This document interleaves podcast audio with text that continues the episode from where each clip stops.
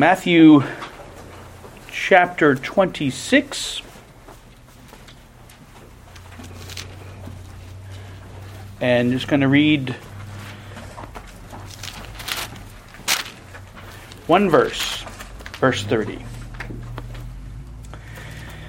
And when they had sung a hymn, they went out to the Mount of Olives. Seek the Lord's blessing on this, His word. Oh, gracious God in heaven, we praise you and thank you for your word, that it is truth, that it is our only infallible rule for faith and life, that it is truly uh, profitable uh, and good for our instruction, uh, for our uh, training in righteousness, for our correction, our reproof.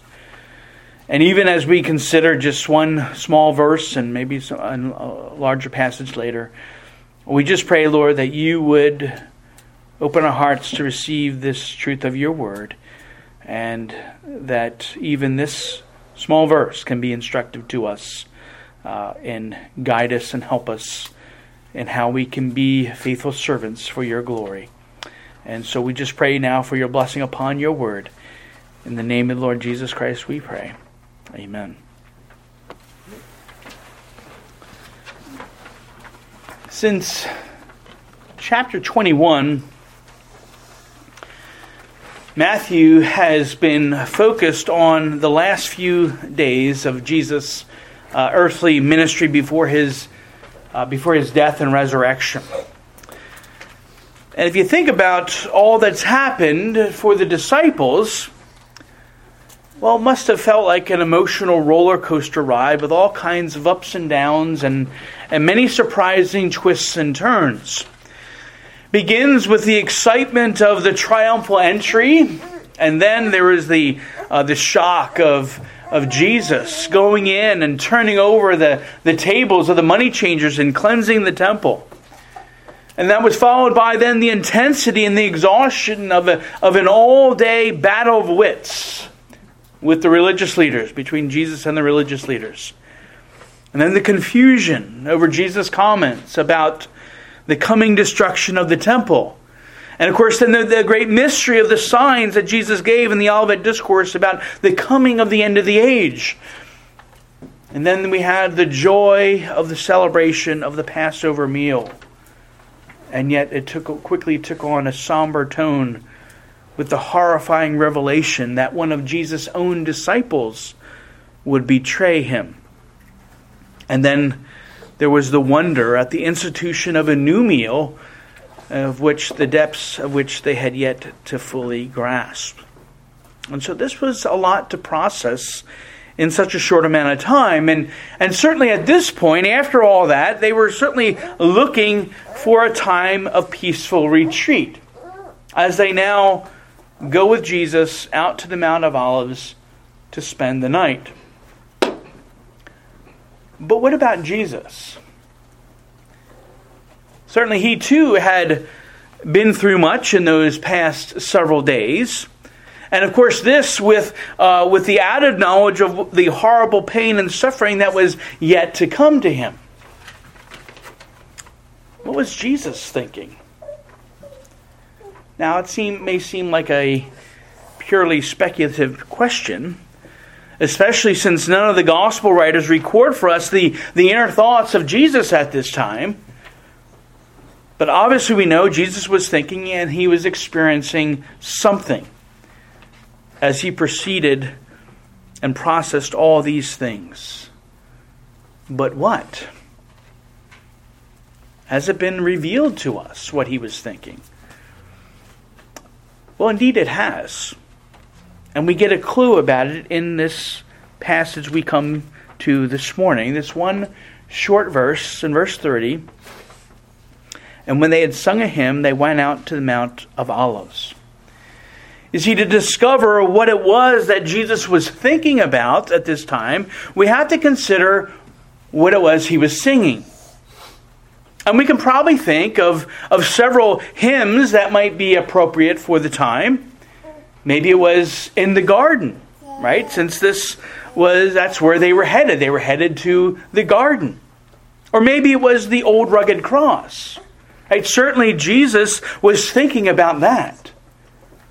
Or maybe it was the classic amazing grace, as Jesus was about to secure salvation for undeserving sinners. Well, obviously, it was none of these because none of those hymns had been written at this time. So, what was it? Well, the hymns and the songs of praise that Jesus would have sung were the Psalms that we find in the Scriptures. And on this occasion in particular, Jesus would have sung the Psalms of the Egyptian Hallel. And Hallel simply means praise. And this is the collection of Psalms from Psalm 113 through Psalm 118. And it's these psalms that would have been sung by faithful Jews during the Passover. And especially at the close of the Passover meal, the latter part of this collection would be sung, typically Psalm 115 to 118. With the final song being Psalm 118. And as we think about it, we've already sung uh, a few psalms from this uh, from this uh, portion of the Psalter and of these the, these Hallel psalms. It provides a good summary of the events of the Passover. And so, for example, Psalm 115 exalts the Lord God of Israel as the one true living God who alone is to be worshiped and glorified over against the deaf and dumb false idols of the Egyptians. The Lord showed his great power and might over these false gods when he brought the plagues upon the Egyptians. And that was all so that the Israelites would know that they ought not to trust in those false idols, but they ought to put their trust in the Lord God alone. And then Psalm 116 leads the people to give praise to the Lord for his deliverance. In fact, he has saved them from dying in the bonds and chains of slavery in Egypt. And he has now promised them rest as he secures their salvation and their deliverance. In Psalm 117, this deliverance of God's people is to be a witness to all peoples and to all nations a witness that truly the God of Israel is the one true living God. And so then all should be looking to him and worshiping him. And then in Psalm 118, which we'll consider more closely later, this is a, a song of triumph where again all God's people are led to give praise and thanks for God's covenant love and for his everlasting mercy. And it even, even as it points forward, just like the Passover meal itself, Psalm 118 points forward to a greater salvation yet to come. So, okay. So Jesus sang the Psalms. He sang psalms because he was a Jew, he, and he sang these particular hymns because that's what faithful Jews sang at the Passover. So obviously, when we ask, what was Jesus thinking about? Well, he was thinking about the words of these psalms. Now, it's true that some people might sing a song, especially one that they've sung from their youth and likely have memorized. They may sing without really thinking about the words, and we, you know, think about that all the time. We have songs in our head, we sing them, we don't really think about the words, but we just know the tune, we know the words, and we just sing it. Or people sometimes may sing simply as an escape or, or distraction from what's going on around them. But this isn't what Jesus was doing here. You see, there was no escaping from what was happening and what will happen to him simply because the Psalms that Jesus was singing speak about him. The Psalms, as part of God's revelation in the Old Testament, prophetically point toward Jesus, toward his birth, toward his ministry and his life, and yes, even his suffering and death on the cross. It even points toward his coming in victory and power and might at the end of the age. In fact, this was the exact truth that Jesus wanted his disciples to understand, so that as they would go then forth, as he would send them forth to proclaim the gospel, well, they would be able to point to the Old Testament scriptures to show how Jesus was the Christ, the Son of the living God, and how he would come, how he, how he had come in fulfillment of the scriptures. This is the very instruction that Jesus gave to his disciples after his resurrection from the dead and before he ascended to sit at the right hand of God the Father. In Luke 24, verse 44, we read this These are the words that Jesus speaking to the disciples. These are the words which I spoke to you while I was still with you, that all things must be fulfilled which were written in the law of Moses and the prophets and the Psalms concerning me.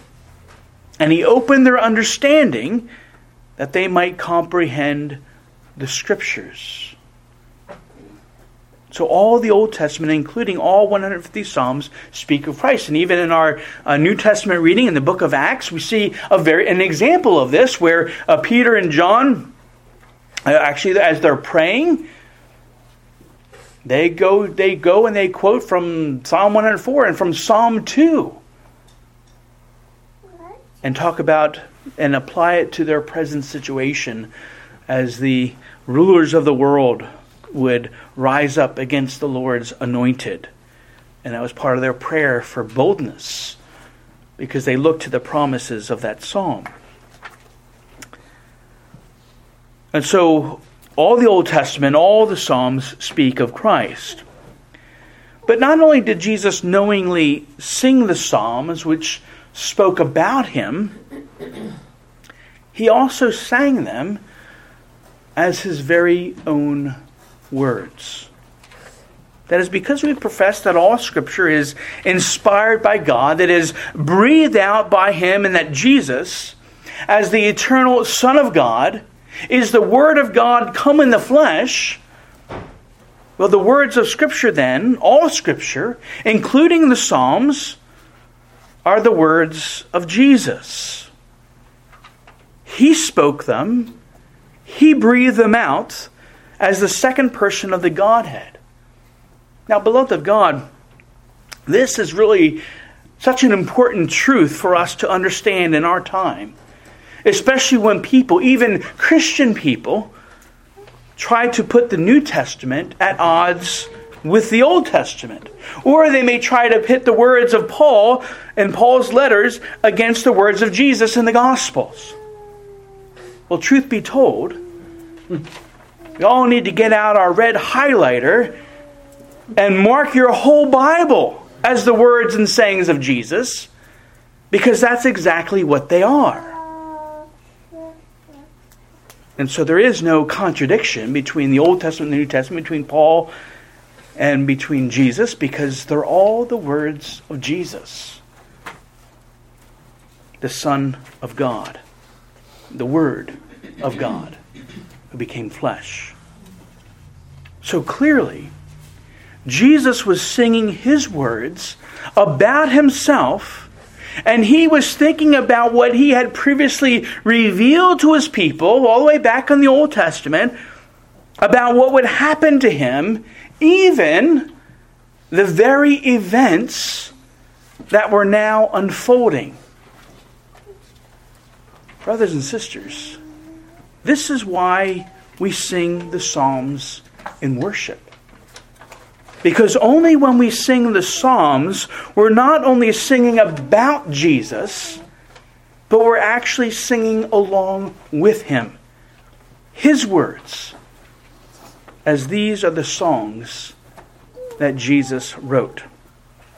And so, before we examine what Jesus was thinking on this night as he sang these, this collection of Psalms, and especially as we particularly focus on Psalm 118, I want to take the opportunity to show not only why we should sing Psalm 118 in worship, but also why all 150 Psalms found in the Scriptures are not only appropriate for Christian worship, but why they're the only suitable words of praise to offer up to our great God and Savior. And it begins with what God Himself has commanded. in Westminster Confession of Faith, our, our uh, confession, our subordinate standards, chapter 21, which is the chapter on worship, the very first paragraph says this But the acceptable way of worshiping the true God is instituted by Himself and so limited by his revealed will, that he may not be worshipped according to the imaginations and, and, devices of men or the suggestions of Satan, under any visible representation or any other way not prescribed in the Holy Scriptures. In other words, we're to worship God only in the way that he himself has commanded. Now, we call this truth the regulative principle of worship. Instead of using our own imaginations to come up with what we like and what we think would be good or, or cool in worship, we look for God's commands in the scriptures to direct us as to how we're to worship Him. And so consider these direct commands of Scripture that support this principle. The first, of course, is the second commandment Exodus 20, you shall not make for yourself a carved image or any likeness of anything that is in heaven above, or that is in the earth beneath, or that is in the water under the earth. You shall not bow down to them, nor serve them.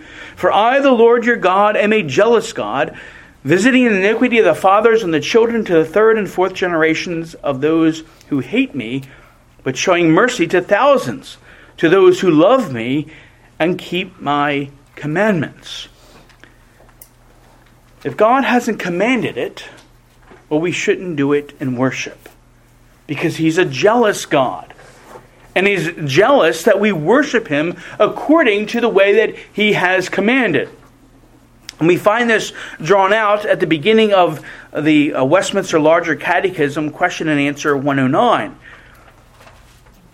which says this The sins forbidden in the second commandment are all devising, counseling, commanding, using, and anywise approving any religious worship not instituted by God Himself.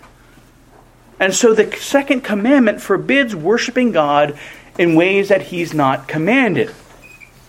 We find another direct command to this effect in a passage where God is telling Moses to warn the people to not fall into idolatry, especially going after the false idol gods of the Canaanites once they entered into the promised land. And this is from Deuteronomy chapter 12, and uh, beginning at verse 28. Observe and obey all these words which I command you, that it may go well with you and your children after you forever. Take heed to yourself that you are not ensnared to follow the practice of the, of the Canaanites, and that you do not inquire after their gods, saying, How did these nations serve their gods? I will also do likewise. You shall not worship the Lord your God in that way. For every abomination to the Lord, which he hates, they have done to their gods for they burn even their sons and daughters in the fire to their gods. Whatever I command you, be careful to observe it. You shall not add to it, nor take away from it. Friends, the force of this command is still in effect because God doesn't change. That we're not to add to nor take away from what he has commanded as in regards to how we're to worship him. We see this even as we move to the New Testament. In John uh, chapter 4, where Jesus meets the Samaritan woman at the well.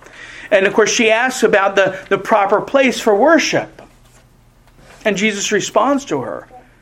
But the hour is coming and now is when the true worshippers will worship the Father in spirit and in truth. For the Father is seeking such to worship him. God is spirit, and those who worship him must worship in spirit and truth. Now, in spirit here refers to by or according to the Holy Spirit. And the truth is obviously God's revealed truth that He has given to us in His Word. So we're led by the Word and the Holy Spirit through the Word and how we must worship God. And again, Jesus reminds his disciples in John 14 If you love me, well, then you will keep my commandments.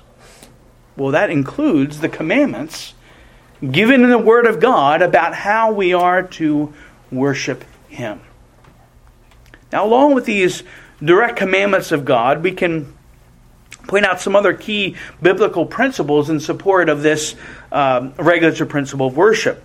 And the first being the sovereignty of God, right? That God is sovereignly in control over all things. He's the creator, therefore, He uh, has the, the right and the authority to do as He pleases. And so, God, as God, takes the initiative then in approaching His people. He created mankind, and he was the first to, to come to talk with Adam in the garden, entering into a covenant with, with Adam on behalf of all mankind. Adam didn't come to God and say, hey, let's work out a deal. No, God came to Adam. God approached him. God was the one who then set the terms of this covenant. If you obey, you'll live. If you disobey, you'll die. In Romans 9, Paul reminds us that God, as our Creator, has mercy on whom He will have mercy. That He's the potter, and we're just the clay. That God is sovereignly, according to His will, His plan, and His purpose, fashions into either a vessel for honor or a vessel for dishonor. Right? That's God's sovereignty. He can do as He pleases. And so, because of this, God, as God, takes the initiative in the manner his people are to approach him. Right? God calls us to worship, and we need to respond and come to him. He's the one who sets the rules and guidelines for how we must come to him. We can't just make up our own way to come to God. We must look to him and be directed by what he has given to us. And so in this, we see that really the regulative principle is essentially really the liturgical counterpart to the doctrine of salvation by grace alone. Paul declares in Ephesians 2, verses 8 through 10 For by grace you have been saved through faith, and that not of yourselves, it is the gift of God, not of works, lest anyone should boast. For we are his workmanship, created in Christ Jesus for good works, which God prepared beforehand that we should walk in them. So we see here with salvation, God provides us with this salvation through the work of Christ. He enables us to partake of it through His grace, and He gives us the means to attain it by faith. He's also prepared beforehand, that is, He's predestined what we're to accomplish as a result of His great work in us. And now we can add that He has graciously told us how to worship Him. And so that our worship, like salvation, is all of God. And He alone receives the glory, so that we cannot boast at all. That say, This is a great thing I've done for God. I've uh, done this great thing in worship for God. No. We worship God so that He receives the glory and honor and praise. We're not performing for Him and to be praised by men by what we do in worship. We are here to worship the Lord and remember what He has done. Well, a second key principle that supports this regulative principle is the holiness of God.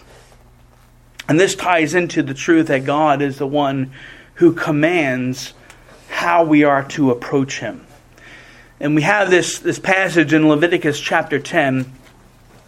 After the Lord had given Moses and Aaron and Aaron's sons, he gave them detailed instructions about how they were to present their offerings to the Lord. Right? That up through Leviticus chapter 9. That's what it all, it's all about. Well, come to chapter 10, the first opportunity. Nadab and Abihu, the sons of Aaron, we read in verse 1 of chapter 10, Leviticus, they offered profane fire before the Lord. And then here's the important part that follows which he had not commanded them. They were doing their own thing. Whether they had good intentions or evil intentions, it doesn't matter. The key uh, point is they were not doing as God had commanded them. And as a result, God struck them both down. And then listen to what Moses says to Aaron. This is what the Lord spoke, saying, By those who come near me, I must be regarded as holy. And before all the people, I must be glorified. Again, God hasn't changed. He's still a most holy God.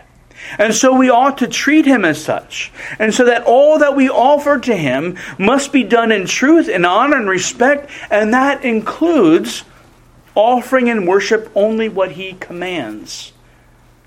Because when we approach God in the way that he commands, we're automatically acknowledging his holiness as we're going by what he desires and not what we desire. And so the regulative principle of worship, along with these general biblical principles, gives us the foundation upon which we build our worship practices, a, a foundation that God Himself has given. Well, as we look for positive commands for what to do in worship, we see that God commands us to sing psalms. We see this first in direct commands. Uh, for example, Psalm 105. Oh, give thanks to the Lord, call upon his name, make known his deeds among the peoples, sing to him, sing psalms to him, talk of all his wondrous works. And so it's a great blessing that the Lord has given us the songs that we're to use in his worship so that we can be sure that our praise is all to him as we sing of his wonderful works. And that we're not being led astray and singing about ourselves and seeking to uplift ourselves, or even worse, singing something that is false teaching. And so we sing what God has given to us. But some may ask, well, what about a passage such as Ephesians 5 18 and 19, which is this, and and do not be drunk with wine, in which is dissipation, but be filled with the Spirit, speaking to one another in psalms and hymns and spiritual songs, singing and making melody in your heart to the Lord. And also there's the parallel passage in, in Colossians 3.16 where it says something very similar in using the same words, psalms and hymns and spiritual songs. Now some would argue that the command here is to, yes, we should sing the psalms of the Bible, and we should also, though, sing hymns written by Christians and even spiritual songs or the praise choruses that are common in many churches today. Friends, is that really what Paul is saying here? Is that how the believers in Ephesus and, and Colossae would have understood his words? Well, certainly not. It's very anachronistic to put our understanding of those terms and how we use them today and put them onto the scriptures. First, note that Paul urges in Ephesians 5 that we are to be filled with the Holy Spirit. And then in Colossians 3, it's let the words of Christ dwell in you richly. So that what comes forth in praise then isn't the words and compositions of men, but it's of the Holy Spirit, even from Christ Himself. It's God's Word that effectively and perfectly teaches and admonishes us in all wisdom as we not only praise God, but simultaneously as we encourage one another in our time of worship together. Besides, as we saw with the term hymn in Matthew 26, verse 30, this refers not to some man made composition but to the book of Psalms. In fact, all three of the terms used in Ephesians 5 and Colossians 3, Psalms, hymns, and songs, are found in the book of Psalms, referring to the Psalms themselves. The command then is to sing the psalms, hymns, and inspired songs that God has given to us in His Word. and that this was the practice of the early church exclusively for the first several centuries is well established. Man made hymns eventually began to, to make inroads. And then at the time of the Reformation, the prominence of exclusive psalmody was recovered and practiced, especially among Reformed and, and Presbyterian bodies. And again, even in those traditions, it's only been in the last 150 years or so that man made hymns have once again entered into the worship of God. Now, hymns may be wonderful songs. I mean, some are just terrible, and they have false teaching and false doctrine. But some may be wonderful songs, even expressing God's truth. But we have no command from God to use those in His worship. We're to use what He has given to us in the Psalms. Now, along with these commands and principles, we should briefly note the sufficiency of the Psalter for, for Christian praise. See, the Psalms are a part of the Holy Scriptures themselves, again, which God has given. And we know David, of course, is noted as being the author, the human author of most of the Psalms. He didn't write all of them, but he wrote most of them. But we should ask ourselves what did David view? How did he view the Psalms? Did he view them as his own words, or as the words of someone else? In 2 Samuel 23, we read this Now, these are the last words of David Thus says David, the son of Jesse, thus says the man raised up on high, the anointed of the God of Jacob, and the sweet psalmist of Israel. The Spirit of the Lord spoke by me, and his word was on my tongue. So, as David wrote the Psalms, he was well aware that he was, uh, as a prophet of God, writing and singing the words given to him by the Holy Spirit. And since the Psalms are God's inspired words, then Paul's admonition in 2 Timothy 3 applies to the Psalter as it does to the rest of Scripture. All Scripture is given by inspiration of God and is profitable for doctrine, for reproof, for correction, for instruction in righteousness, that the man of God may be complete, thoroughly equipped for every good work. And Paul uses the term all, he means all. All Scripture is inspired or God breathed. Thus, thus, all is infallibly uh, profitable and useful. The Psalms certainly fit this description. The Psalms speak of things necessary for our spiritual nourishment. Do we read, study, meditate, and, and preach from a novel for our, for our edification? I mean, I know some churches do, sadly. But no. So why then would we sing anything other than the God given hymn book that He has given to us right in the middle of our Bibles? Beloved of God, this is why we only sing psalms in worship. Well, this then brings us back to Psalm 118 and why it's appropriate for us to sing this psalm and, and again, all the psalms in Christian worship. God has commanded it, and they're perfectly sufficient to feed and nourish us in our faith as we sing them in worship. And again, since Jesus is ultimately the author of the Psalms, they not only speak of him, but Christ himself is the voice singing in the Psalms. Consider the implications of this. That just as Jesus has come to identify with us in our sin and misery when he came into this world and he took on flesh, we can now identify with him and sing along with him through the Psalms which he's given. No man made hymn can claim to be the very voice of God or express the very thoughts of the Son of God.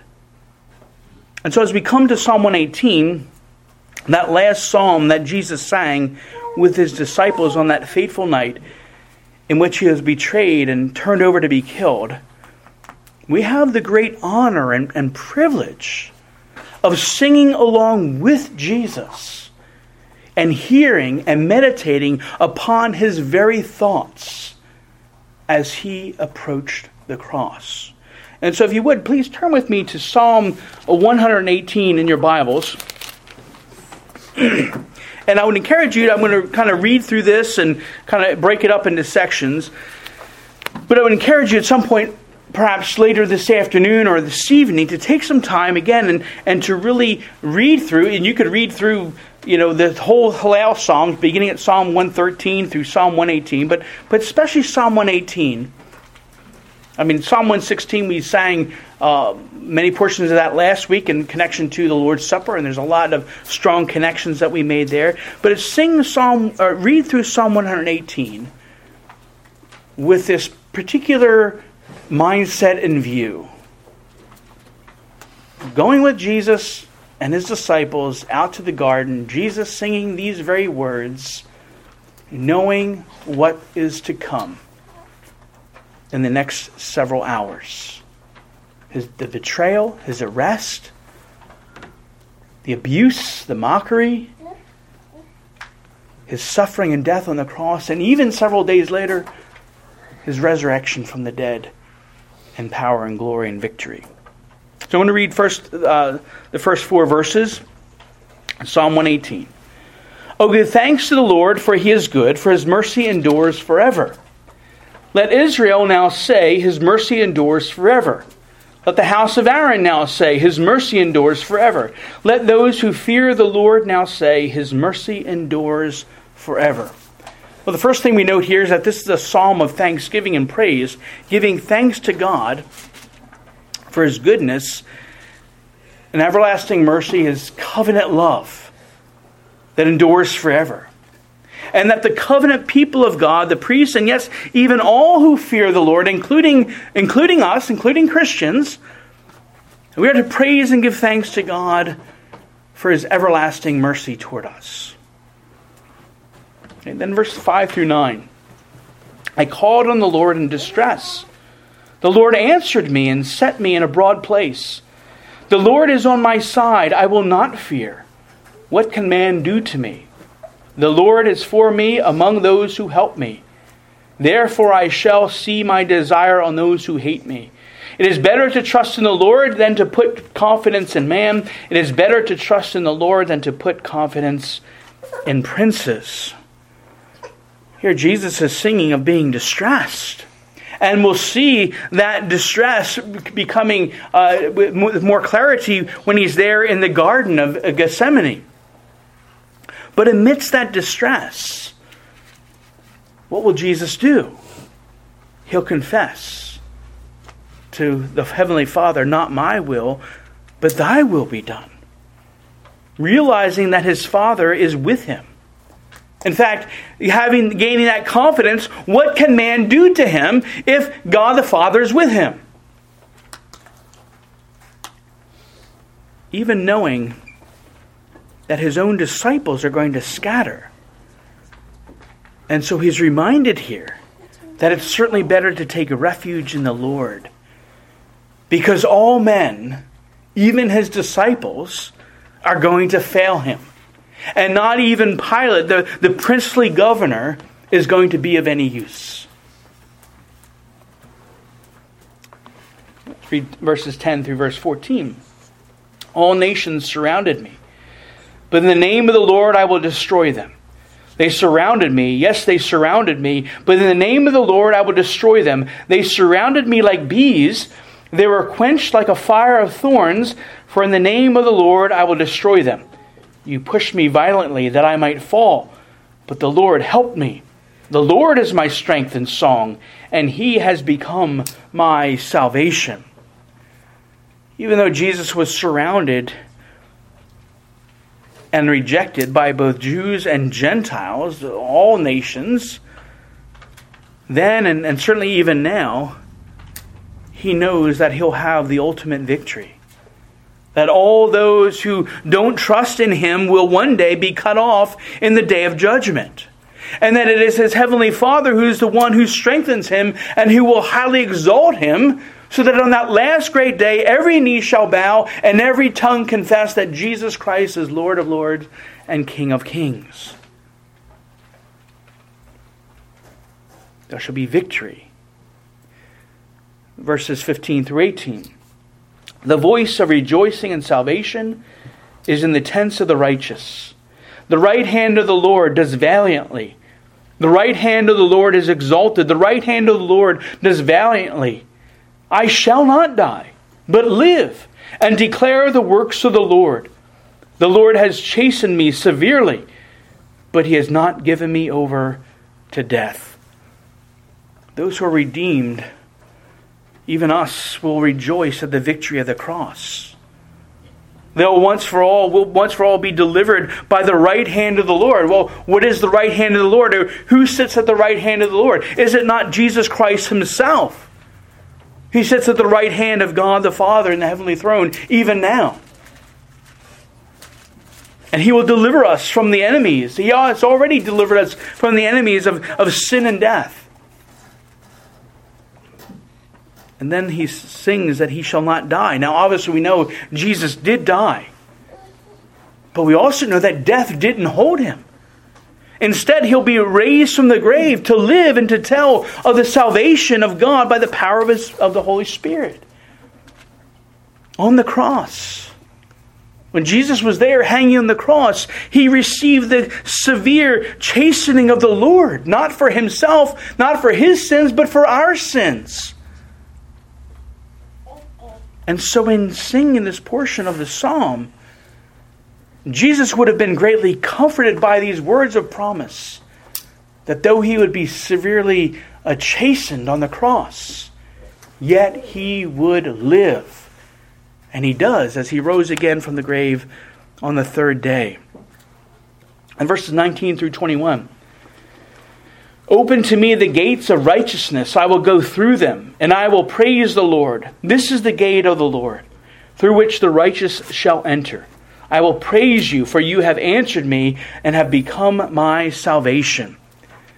The gates of righteousness, like the gates of the city that welcomed Jesus on that during the triumphal entry, and now it'll be the gates that lead back to his exalted place at the right hand of God the Father in the heavenly realm. And Jesus himself has become the gate now through which the righteous will enter, through which we enter. That no one comes to the Father but through him. Again, thanks is given here to the all merciful Father for this plan. Then verses 22 and 23. The stone which the builders rejected has become the chief cornerstone. This was the Lord's doing. It is marvelous in our eyes. Jesus is that stone which the builders rejected. He was rejected by the Jewish religious leaders and, and even killed by them. But now again, he will be highly exalted and has become the stone which supports the weight of the foundation in the building. God is building through Jesus an everlasting temple. And we see the sovereignty of God here that this is the Lord's doing. It's God's plan. It's God's purpose. Just as Peter would proclaim at Pentecost that the Jews killed Jesus, but that this was all according to the predetermined plan and purpose of God.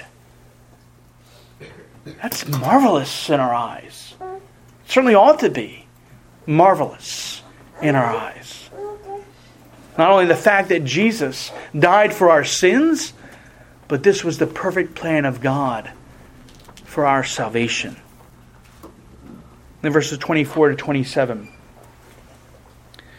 This is the day the Lord has made. We will rejoice and be glad in it. Save now, I pray, O Lord. O Lord, I pray, send now prosperity. Blessed is he who comes in the name of the Lord. We have blessed you from the house of the Lord. God is the Lord, and he has given us a light. Bind the sacrifice with cords to the horns of the altar. This is Jesus, as Jesus is saying this, this is the appointed day of salvation which the Lord has purposed. And Jesus turns his heart to rejoice and be glad in his Father's perfect plan. And truly, those who humble themselves before him who repent of their sins can call upon his name alone for salvation and eternal prosperity of life. For Jesus is the one who has come in the name of the Lord, and he is indeed our blessed Redeemer. He is the only begotten Son of the Father. He is the light of the world. He is the Lamb of God who is offered up as the sacrifice, the once for all perfect sacrifice to take away the sins of the world. Jesus, knowing what he must accomplish according to the Father's plan, is able to sing with great resolve and great joy.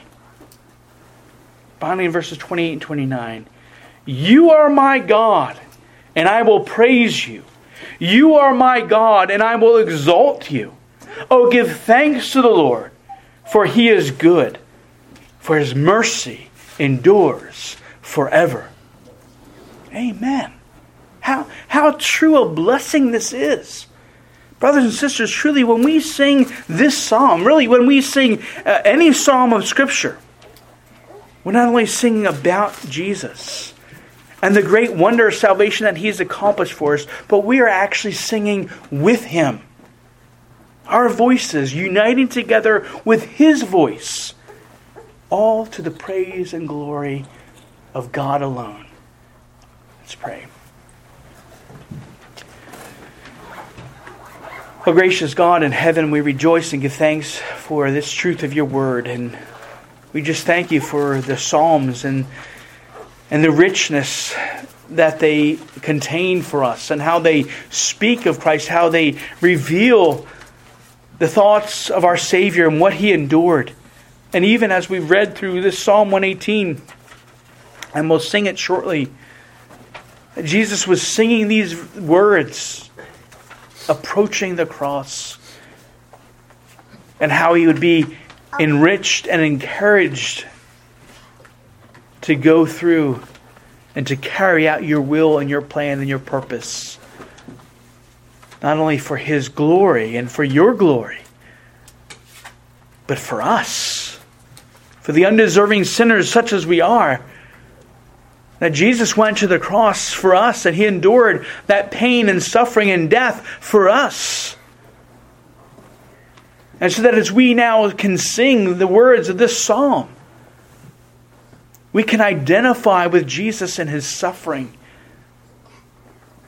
But we can also identify with his great hope and his assurance and the certainty as he fulfills your will which is a great comfort to us when we face suffering and affliction. That we would say to you, Lord, deliver us from these things, but not our will, but your will be done, even as Jesus has prayed, even as he has sung. Father, we just praise you and thank you for these things, and we pray that you would continue to bless these truths to our hearts that your Spirit would apply them to us, that you would draw us all closer to yourself as we give all glory and praise and honor to your holy name, because you alone are worthy. We pray these things in Jesus' name. Amen.